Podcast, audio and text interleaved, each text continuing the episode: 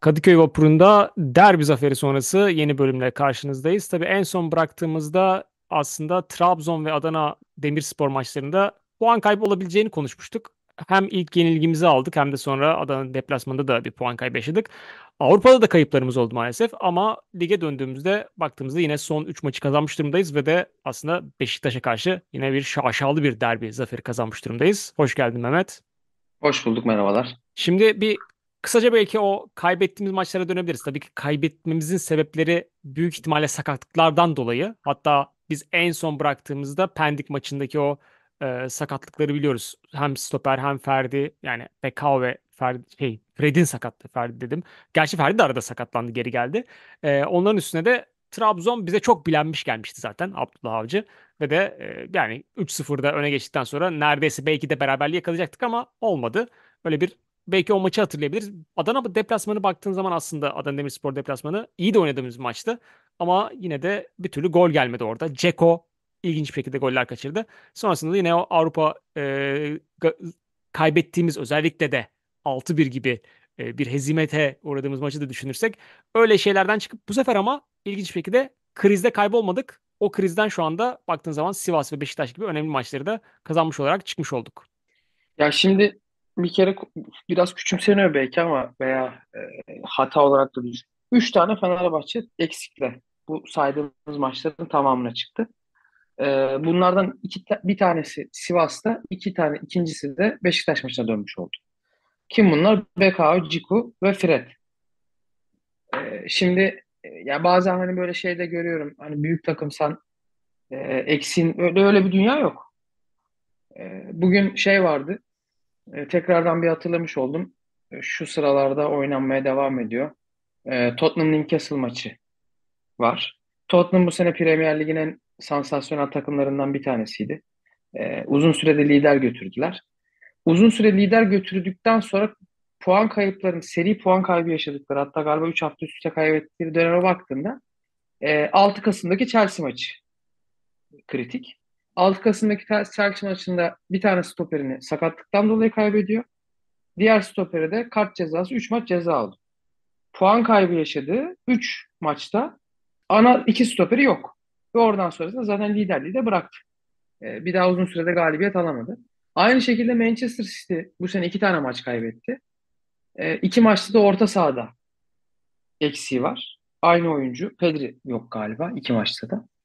Şimdi yani böyle takımları bile bir oyuncu, iki oyuncu, ana dişideki oyuncular bu kadar etkiliyorken Fenerbahçe'nin üç oyuncu birden kaybedip etkilenmemesi zaten çok acayip bir durum olurdu. Nörçelen maçını ayırıyorum sadece. Onunla ilgili başka şeyler söylerim. O yüzden ben Trabzon maçındaki e, yenilgi ve Adana Demirspor maçındaki beraberliği biraz normal görüyorum. Ki ikisi de yani Trabzon'da berabere kalıp Adana'yı da yenebilirdik aslında. Yani oyun oyun olarak baktığında öyle e, inanılmaz derecede kaybedecek bir oyun yok. Yine diyorum Northshield maçını ayırıyorum bunların içerisinde. E, ama bu eksiklerden kaynaklı. İşte zaten Samet'in durumu o maçlardan beri ortada. E, Osterwolde'ye ben çok açıkçası kızmıyorum. Çünkü adamın mevkisi orası değil. E, ki bence Osterwolde yedekten daha önce de saymıştık bir podcastimizde. E, bence kendini gösteren Fenerbahçe'nin ikinci 11'inde sayabileceğim adamlardan bir tanesi sol bekte. E, hem fiziğiyle hem fuleli oluşuyla. Ki kendini böyle bu oynadığı maçlarda bir kere sola attı. E, İsmail attı. İsmail stopere geçtiğinde, sola geçtiğinde etkili olduğunu da gördük. E, o yüzden bu üç e, oyuncu Fenerbahçe'yi çok etkiledi. Ha, buna göre şu an konuşulanlarla birlikte de söylüyorum. E, buna bakıp Fenerbahçe'nin devre arasındaki transfer politikasını da buna göre belirlemesi lazım. E, Bekao'nun çünkü söyleneni söylüyorum. Bekao'nun dönüşü Şubat ayı gibi Evet en, en erken Ocak Ee, deniyor. ki hani Zaten aralığın şu an ortasındayız ama sonuçta Ocak dediğimiz zaman devre arası neredeyse yine yok gibi bir şey herhalde yani. Çünkü bizim için yine bir Süper Kupa var arada. Ee, sonrasında da evet çok fazla Kupa olmadan hemen dönecekler lige. E bir de şimdi şöyle ya bu kadar ay oynamayıp 3 ay gibi bir süre hiç oynamadıktan sonra e, işte tekrar idmanlara başlaması, takıma çıkması falan bunlar çok kolay işler değil.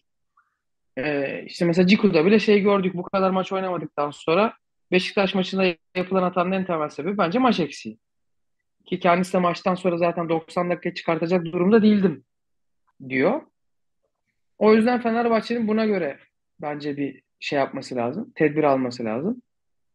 Şu an 6 numara pozisyonunu e, bir şekilde idare ediyoruz gibi duruyor.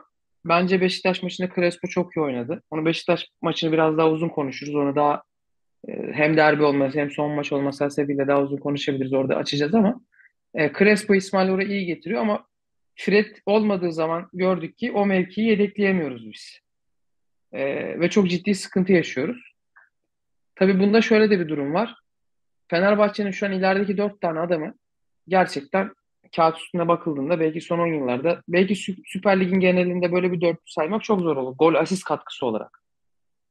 Yani Şimanski, Tadic, Ceko, İrfan Can Kahveci.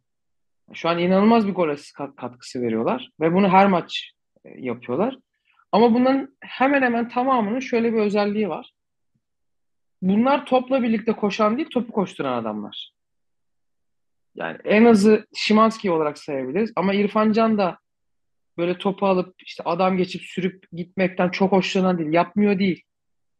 Ama tarzı o değil aslında. Yani topu birinin önüne servis etme. Bir vücut çalımıyla geçip birine bırakma.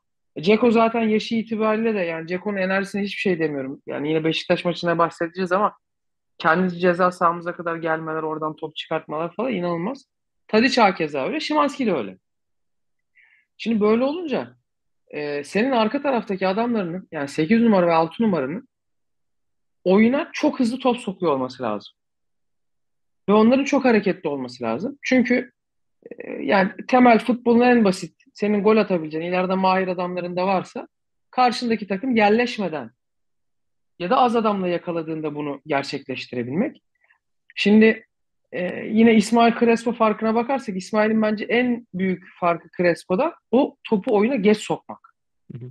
Yani bir kendi etrafında dönmesi, çalım atmaya çalışması ya da o yani o şeyi görmek, etrafını görmedeki hızı yavaş olduğundan dolayı ya belki çok fazla dikkat çekmiyor ama işte Fred oynadığı zaman farkı o zaman fark ediyorsun. Çünkü Fred o kadar basit, o kadar hızlı ve o kadar, o kadar efektif oynuyor ki.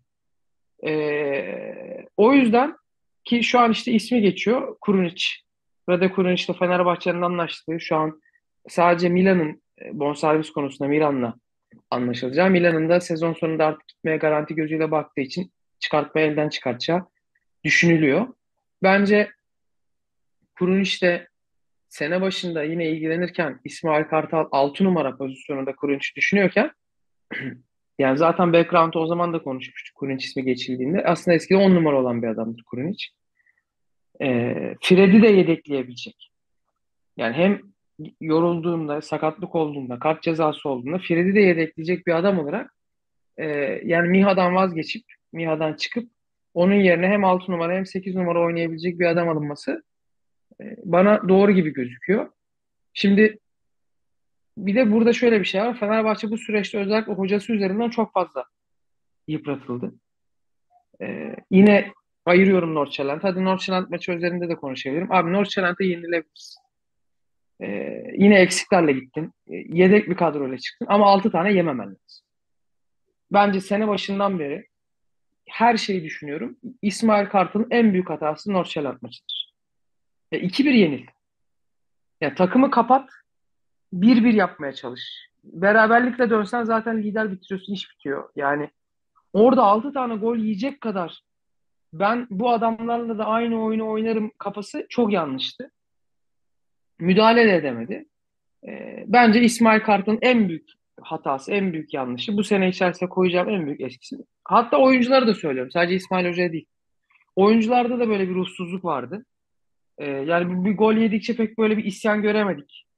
E, böyle bir baş kaldır göremedik o maçta enerjisi çok düşük. Hem oyuncu bazında hem hoca bazında. Yani İsmail Hoca'nın tutulduğu, tutulup kaldığı, e, bir formül üretemediği, bir dokunuş yapamadığı bir maç oldu Nordsjælland maçı. Ama belki de hayırlı olmuştur bilmiyorum. E, çünkü oradan sonrasında e, yine şu kıyası da bence yapmakta fayda var. Bence geçen seneki Fenerbahçe'den çok büyük bir fark bu. Yani Trabzon'a kaybediyorsun, Adana ile berabere kalıyorsun. Sonra Nordsjælland'dan 6 tane yiyorsun. Sonra Sivas maçının ve Beşiktaş maçında hiçbir şey olmamış gibi eski Fenerbahçe oyununu oynatmaya devam ediyorsun. Ee, hatta Beşiktaş maçını ara ara girelim. O zaman çok şey değil. E, penaltı kaçırıyorsun. Kendi hatandan bir gol yiyorsun. Şimdi geçen seneki Beşiktaş maçını düşünelim. 1-0 öne geçtik. 2-0 yapacak. Penaltı pozisyonunu bulduk. Rakip 10 kişi kaldı. Penaltıyı kaçırdık. Maç 4-1'e gitti Maçı bıraktık. oradan sonra. Maçı bıraktık. Yani şimdi dünkü takıma bakıyorsun. E, Dünkü takım 3-1 olmuş. Dakika 96-97 hala şey yapıyor. Yani 4'ü de atalım, 5'i de atalım modunda e, devam ediyor. İşte ne penaltı kaçmasından etkileniyor, e, ne karttan etkileniyor, ne faalden etkileniyor, ne hakemden etkileniyor. Yani artık hakem gibi bir e, garabet de ayrı bir şey. E, onu da konuşmak lazım. Ben görmedim yönetimden herhangi bir açıklama geldi mi dün Atilla Karaoğlan'la ilgili. Ben de görmedim. Bugün Yapılmadıysa da dün hata, hatadır yani yapılması gerekiyor. Bence yüzde yüz yapılması gerekiyor. Çünkü artık dünkü çok uçuk bir şeydi. Ee, tüm yorumcular bence aynı kanaatteydi. Dinleyebildiğim kadarıyla söylüyorum. Ee, hakemin elle tutulduğu hiçbir tarafı yoktu. Özellikle Szymański pozisyonu bence bir adamın hakemliğini bitirmeye yeter bence Szymański pozisyonu. Gözünün önünde hiç kimse yok. Yani Szymański Beşiktaşlı futbolcu Bailey'di galiba. Bailey, Szymański hakem var. Başka hiç kimse yok. Aralarında bir iki metrede bir mesafe var. Yani orada böyle İşte 3-5 pozisyon saniye transa geçmiş olması lazım o pozisyonu görmemesi için. Ve direkt gözünün önünde olduğunda görüyoruz yani Bir böyle. de pozisyon şey değil böyle gri bir pozisyon falan değil. Hani böyle ayaklarını yerden kesip direkt bacağına dalıp herif uçurduğu bir pozisyondan bahsediyoruz. Hani dokundu mu dokunmadı mı? Ya mesela şey ikinci penaltı Fenerbahçe'nin ikinci penaltısı yine Bailey. Ee, el, bak onu görmemesini anlayabilirim. Hani ele çarptı mı çarpmadı mı ki orada bile ya bir adam iki elini birden kaldırdığı için bir tuhaflık var ama hadi diyelim ki görmedi. Görmemiş olabilir. Bir şey demiyorum. Bunları göremeyen adam mesela Samet'in pozisyonunda hiçbir tereddütü yok. Yani bize Biz biz ek- ekran başında bile ekran başında bile tam emin olamadık ya Samet'in pozisyonunda. Acaba dokundu mu, dokunmadı mı Evet falan evet. filan. Ama hakem çok Yani netti, Cenk direkt verdi. Cenk kendi ayağına mı takıldı? Tam bence penaltı bu arada. Onu söyleyelim hani dinleyicilere de şey olmasın. Tam penaltı Samet pozisyonu. Bir şey yok. Ee, bir sıkıntı yok. Ama oyun akarken ben penaltı olup olmadığını anlamadım. İlk tekrarı gösterirken de Cenk kendi ayağına mı takılıyor? Samet'in vuruşu var mı? Anlamadım. Üçüncü açıyı gösterdiğinde ha Samet'in darbesi varmış dedim. Buna hakem hiç tereddütsüz penaltı çaldı. Şimdi buna hiç tereddütsüz penaltı çalarken karşı tarafta Szymański gözünün önünde arada hiç kimse yokken bu arada şey, Samet Cenk'in pozisyonu da çok daha uzakta hakem. Çünkü o sırada oyun akıyordu. Hı hı. Orada şeyin hatası olmasa eee Ciku'nun hatası olmasa hakem zaten orta sahada falan o esnada.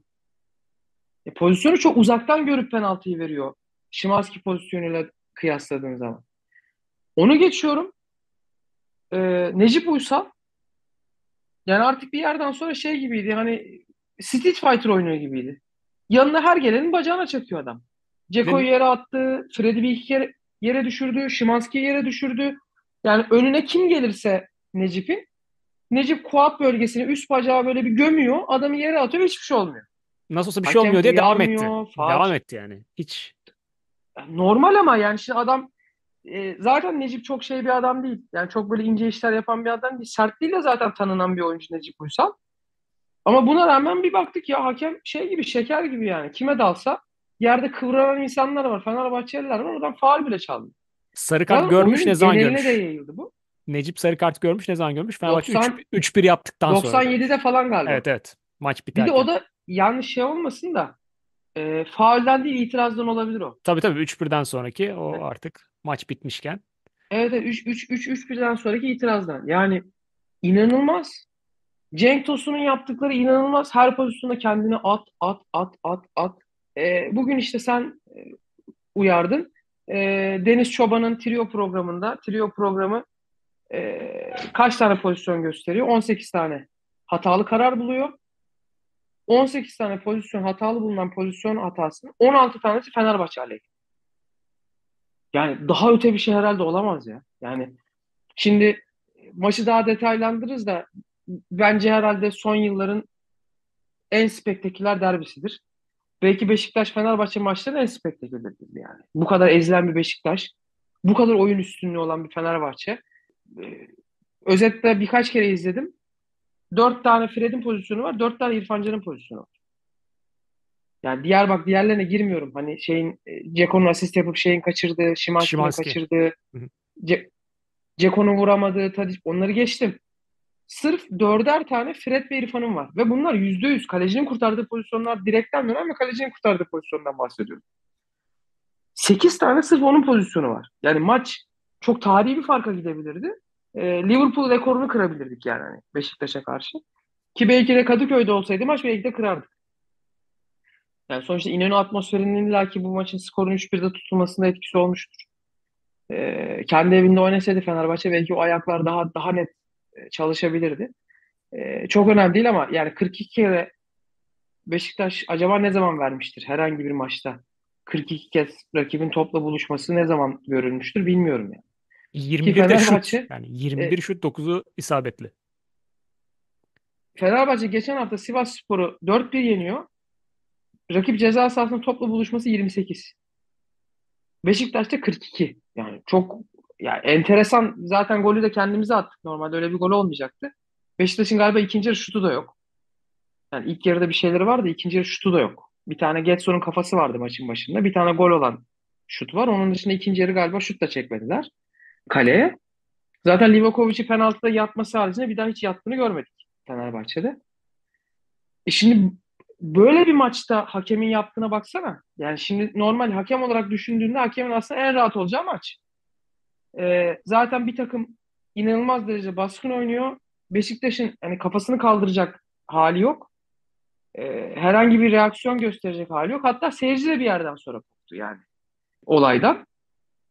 Öyle bir maçta bile hakem hiç duruşunu bozmadan maçın sonuna kadar Fenerbahçe'yi doğramaya devam etti.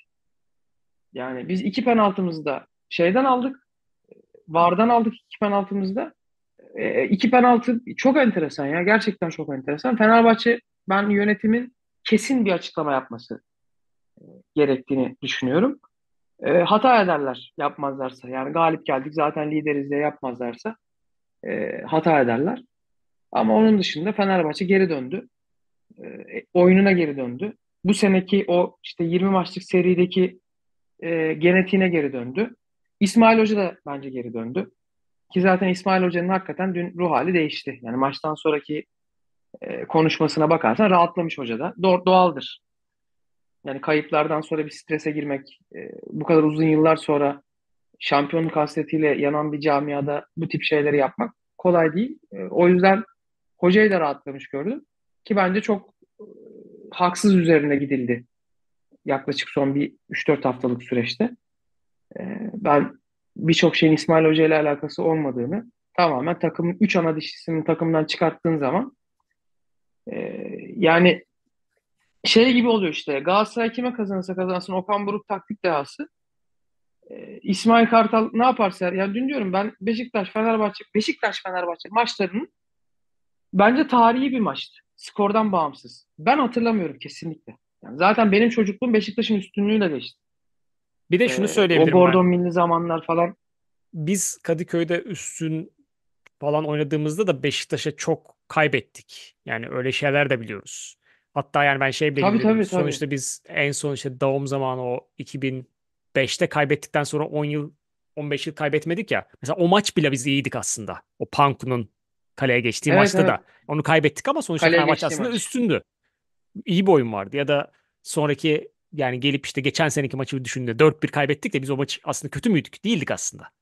O, o maçı 2-0'dan sonra belki 3-4-5 koparacak maçta gidip 4-1 yeniyorsun. Yani, koparacaktık evet. yani Fenerbahçe üstün oynadıktan oynadığında Beşiktaş'a karşı bir şey vardır. Aynısını Galatasaray Fenerbahçe'ye karşı yaşar.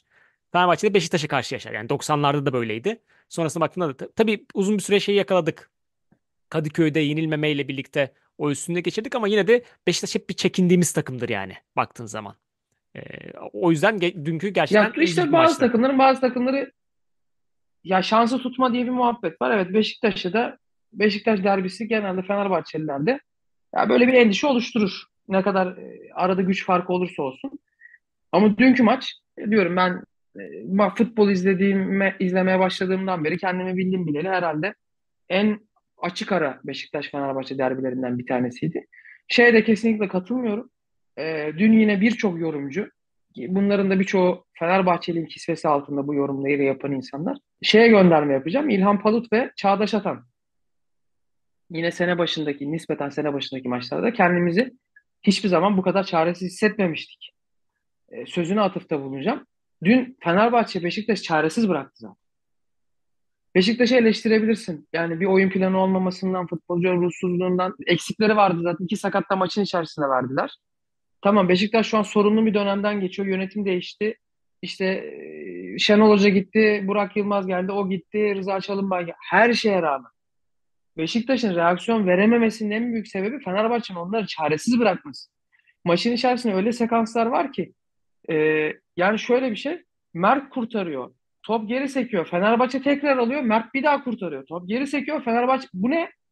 Alamıyor zaten topu Beşiktaş. Yani Beşiktaş'ın oyun oynamasına izin vermedi Fenerbahçe. Fenerbahçe'nin stoperleri bir ara orta saha çizgisindeydi. Beşiktaş'ın offside'ı yok. Yani bizim stoperler o kadar ileriye geldi ki şeyler falan var. Yani maçta böyle anlık çok komik bir sahne var. Rakip ceza sahası içerisinde Osayi Samuel ve Ferdi Kadıoğlu paslaşıyor. Yani Fenerbahçe'nin sağ beki sol beki rakip, rakip ceza sahası içinde birbirlerine pas yaptılar. Böyle bir e, hale geldik. Burada tamam Beşiktaş kötü olabilir ama ya sen orada 40 bin kişinin önünde maç oynuyorsun. Yönetim değişmiş. İşte maçtan önce Kuvarezme ödül verilmiş, bir havaya sokulmaya çalışılmış. E benim hepimizin eşi dostu Beşiktaş'ta tanıdıkları var. İlla ki bu maçtan çok büyük bir beklentileri vardı.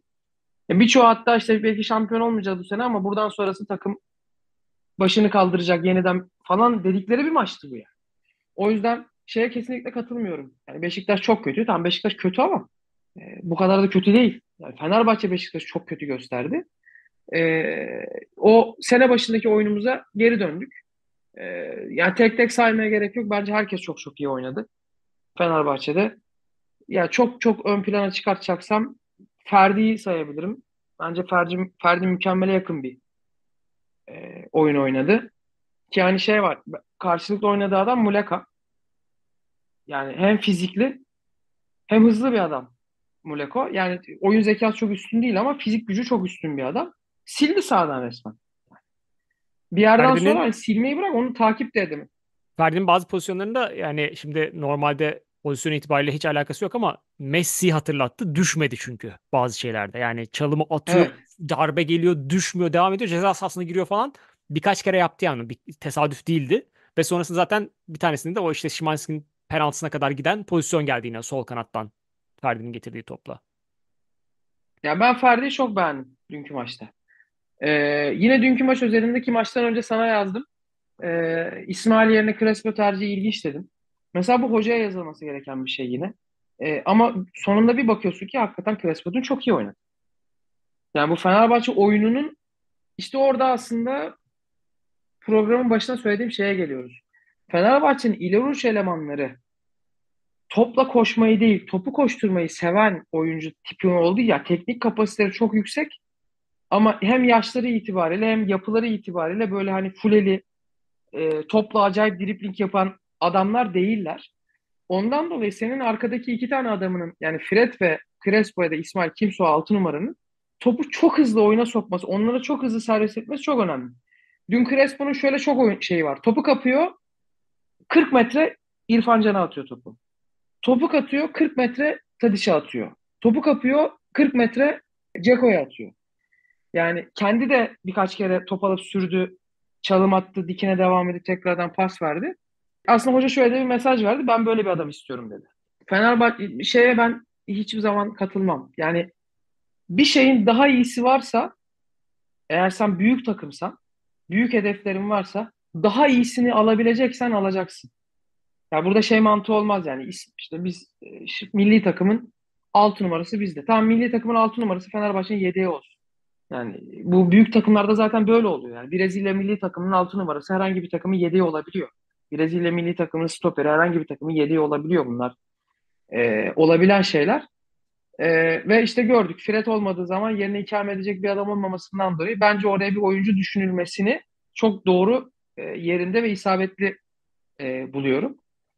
Takım genelinde bu arada İsmail işte o pozisyon üzerinde şöyle bir şey var. Şu an bütçesi olarak örnek verdiğin için Ferdi Kadıoğlu'nun yerini alabileceğin, daha iyi alabileceğin bir adam yok. Yok yani net. Parayla alamazsın şu an Ferdi'den daha iyisini. Mümkün değil. O sayeden daha iyisini alırsın, bütçen yetmez. Yani öyle bir bütçen yok. Bu geri kalan herkes için geçerli. İrfan Can Kahveci'nin yerine şu an ondan daha iyi bir adamı parayla alamazsın. Denedik Ceng- Şimanski'nin Cengiz'i aldık. alamazsın. Cengiz'i E, aldık Cengiz'i denedik. aldık evet olmadı. Ona da ayrı bir parantez açarız Cengiz'e. Tadic'in yerine daha iyisini alamazsın. Yani daha iyisi yok diye değil. Alamayacağın için. Ceko'nun yerine de alamazsın. Hatta işte biz hep ne diyoruz? Yani Batshuayi iyi bir yedek Fenerbahçe için. O yüzden inşallah Batshuayi ya dün gördüğüm kadarıyla çok mutlu gözüküyordu. Yine maç sonu sevinçlerde falan da böyle. Hep öyle kalsın inşallah. Çünkü kritik bir şey. Yani ben Batshuayi ben gidiyorum dese ben mutsuzum ben buradan gitmek istiyorum e, dese e, bir Ceko'nun yedeği olan bir adamımız yok. O yüzden iyi bir 6 numara 8'i de yedekleyecek bir 6 numaradan kesinlikle yanayım. Üstüne bir de şuna da parantez açayım. Bence hoca Avrupa maçlarında da şunu denedi. Demin söylediğim adamları şununla değiştirsek mi acaba'yı denedi. Ne o şununla değiştirsek mi? Topu koşturan değil de topla birlikte koşacak adamlarla da bir oyun deneyelim. Kim bunlar? Kent'le Cengiz. Fenerbahçe'de. Ve ikisi de aslında bu tanıma uyan adamlar. Buna Fenerbahçe'nin ihtiyacı var mı? Aslında bazı maçlarda var. Hatta şöyle düşünelim. Dünkü maç özelinde belki de Tadiç'le İrfan yerine böyle hızlı adam geçecek, arkaya sarkabilecek iki tane kanat forvetimiz olsaydı maç çok daha farklı bir yere belki de gidebilirdi. Yani mesela şimdi Tadiç'le olan pozisyonlara bir bak. Tadiç ne yapıyor? Tadiç topu alıyor. İki kişiyi alıyor. Topu onun ayağından alamıyorlar. Ferdi'nin kaçmasını bekliyor. Ferdi'ye servis yapıyor. Şimanski ya bunu muhteşem yapıyor bu arada. Yani in- ceza sahasının içerisinde 18'in içerisinde bir adamın zaten ben hayatımda bu kadar rahat bir adam görmedim. O kadar rahat ki kafayı kaldırıp bakıyor falan yani. Bunu 18'in içinde yapıyor. Ama Tadiç'te şu yok. Ben alayım, o iki kişiyi de geçeyim, çekeyim topu vurayım. Öyle bir adam değil. Hoca bunu Cengiz ve Kent'le denedi olmuyor. Yani ikisinden de bu istediğini alamadı. Ee, yani bilmiyorum hani şu an için belki çok lükse kaçar. Kent'in gitmesi söz konusu diyorlar yani. Kent piyasası da vardır diye düşünüyorum. Ee, geçen sene sonuçta konferans liginde çok ön plana çıkmış bir oyuncuydu. Bizde olmamış olabilir. Oraya da bu tip bir adam düşünülebilir mi? Ya bunlar çünkü şöyle olur yani bu ikameler Fenerbahçe'nin oyununu değiştirir. Başka oyunlar da oynayabilir. O zaman Fenerbahçe şu an elindekilerle çok başka oyunlar oynayamıyor. O yüzden de bence yine e, hoca Ferdi ve Osayi'de ısrarın sebebi de bu. Benim gördüğüm kadarıyla söylüyorum. Senin görüşünü merak ediyorum bu arada. Mert Müldür bence kötü değil. Yani Mert Müldür hani oynadığı şeylerde böyle ne bileyim ayağı falan düzgün. E, defans şeyi falan fena değil. İleri çıkışları bindirmeleri de fena değil gibi duruyor. Ama hoca ileridekiler nispeten statik oldukları için geridekilerle o enerjiyi sağlamaya çalışıyor. Ferdi ve Osayi çok iyi yapıyor. Şimdi Şu ben an. Mert için şey yorum Ee, yaptım. Birazcık düz geldi bana. Yani tabii ki Osayi'ye ya da Ferdi'ye alıştığımız için şu anda birkaç senedir bek e, olarak. Şimdi Mert'inkisi birazcık daha böyle düz bir bek gibi geldi. Yani böyle bir çok fazla ekstra hareket yapmaz gibi ama bek olarak da o ihtiyacını karşılar gibi duruyor. Savunma tarafı karşılar daha evet. güçlü gibi duruyor. Bir de şeyi de ekleyeceğim. Ya işte Ba- önünde oynayan. İrf- Batshuayi konusu açılmışken. İrfan. Evet o, mesela oradaki Evet. iyi, iyi anlaşmalar da var baktığın zaman. Şimdi Ferdi Tadic çok iyi anlaştılar. Dünkü şeyde de şimdi sen Tadic Ferdi'yi bekliyor dedin. Dün ne oldu tam tersine? Ferdi Tadic ceza sahasının içine kaçmışken ona verdi. Tadic de hemen Ceko'ya kesip golü attırdı. Yani orada bir Ferdi Tadic uyumu da var. Tam tersine öbür tarafta da Osayi ile İrfan'ın da uyumu var. Öyle bir uyum da yakalandı. Bir de Batshuayi konusunda şu Avrupa maçı o tabii ki 6-1 çok ağır bir yenilgi. Yani orada tabii ki İsmail Kartal için şöyle bir şey açabiliriz. O değişmedi ya taktik bir türlü. Hep aynı şablonu deniyor, deniyor, deniyor. Evet evet. Yani o maçta yani yine 4-2-3-1 ile başladık. Biz zaten sene başında yine konuştuğumuz bir şey. Ceko'nun yerine koyacağın adam aslında baş, Batshuayi değil. Belki o maçta bile Umut Nayır'la başlasa atıyorum. Yani tabii ki Batshuayi'ye şey vermek Evet. istiyor. 11'de yer vermek istiyor ama Ceko'nun şeyi değil o. Muadili o, orada o değil. Ve daha sonra da sinirlendiğimiz şey ne oldu? Zaten 3-1 yeniksin. Batshuayi'yi çıkartıp Ceko'yu alıyorsun. Yani orada da gerçekten bir hocanın o ikinci alternatif oyunu neyse yani şey biliyoruz biz e, Daumlardan ya da Ersun Yanal'lardan alıştığımız şey ileriye yığmaktır ya mesela gol arıyorsak 3 kişi 5 kişi yığalım önedir. Ama hiç onu göremedik. İnşallah başka zora geç, girdiğimiz maçlarda o çözümü de bulacak. Bir de tabii ki o Avrupa maçında e, değinebileceğimiz bir şey yine bu tabii bilmiyoruz. İsmail Kartal'ın kararı mıydı?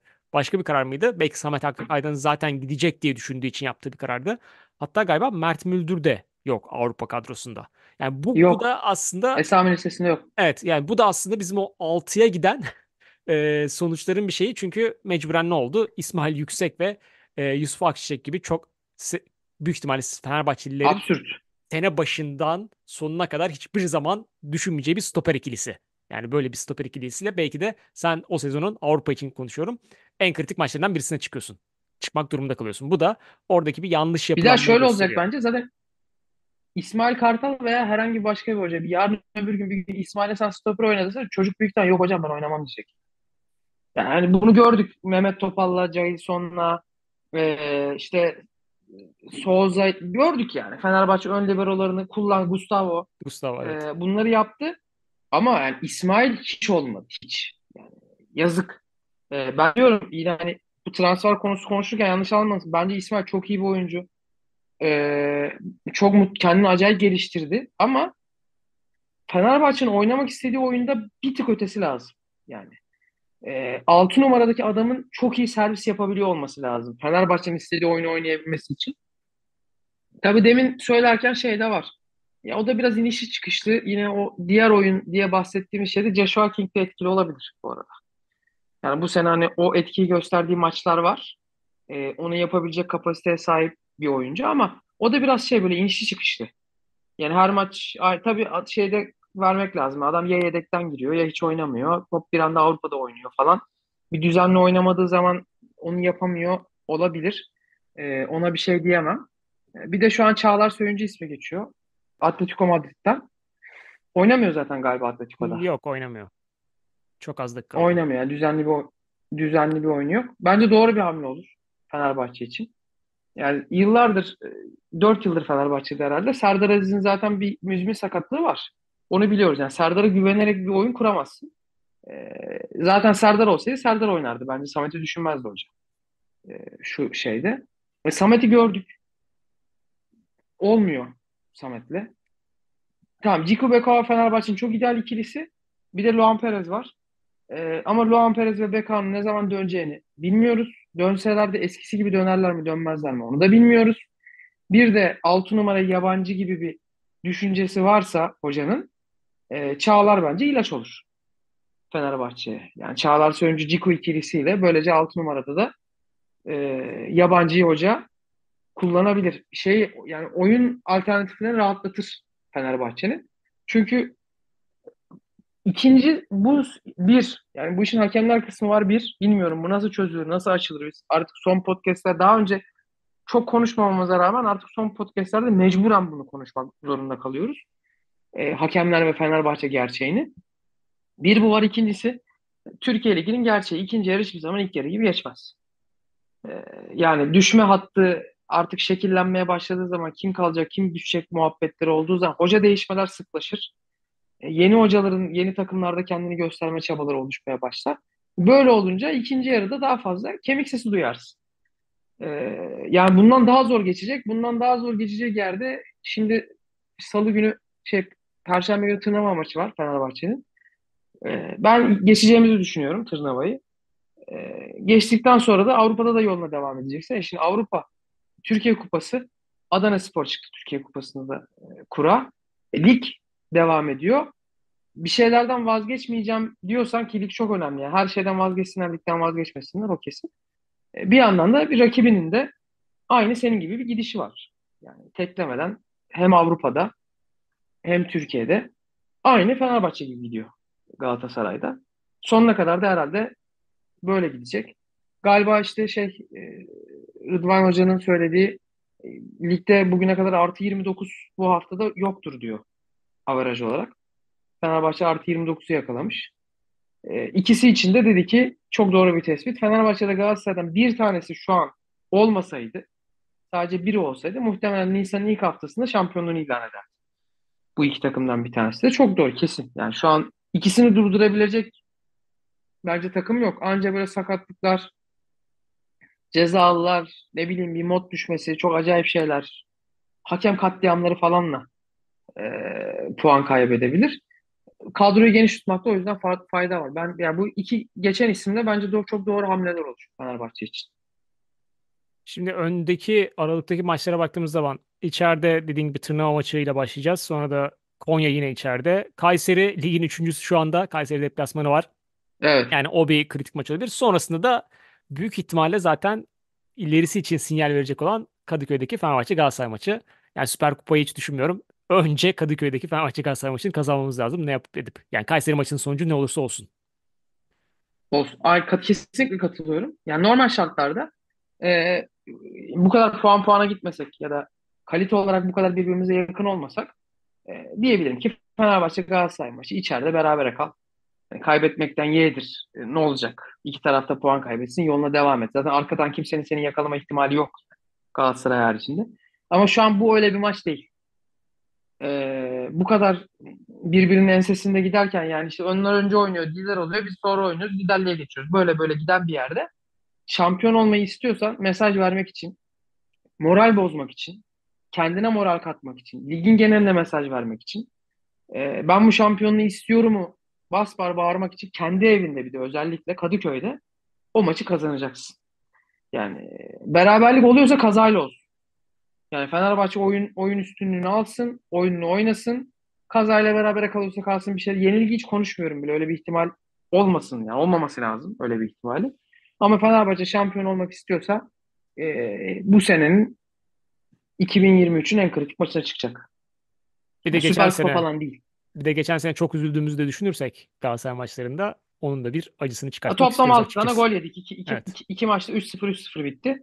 E, yani evet unutmak istediğimiz bir seneydi. Hele ikinci maç şampiyon olduktan sonra Galatasaray'ın e, kulüpten gelip de 3-0 yendiği maç. E, o onu unutmak istiyoruz.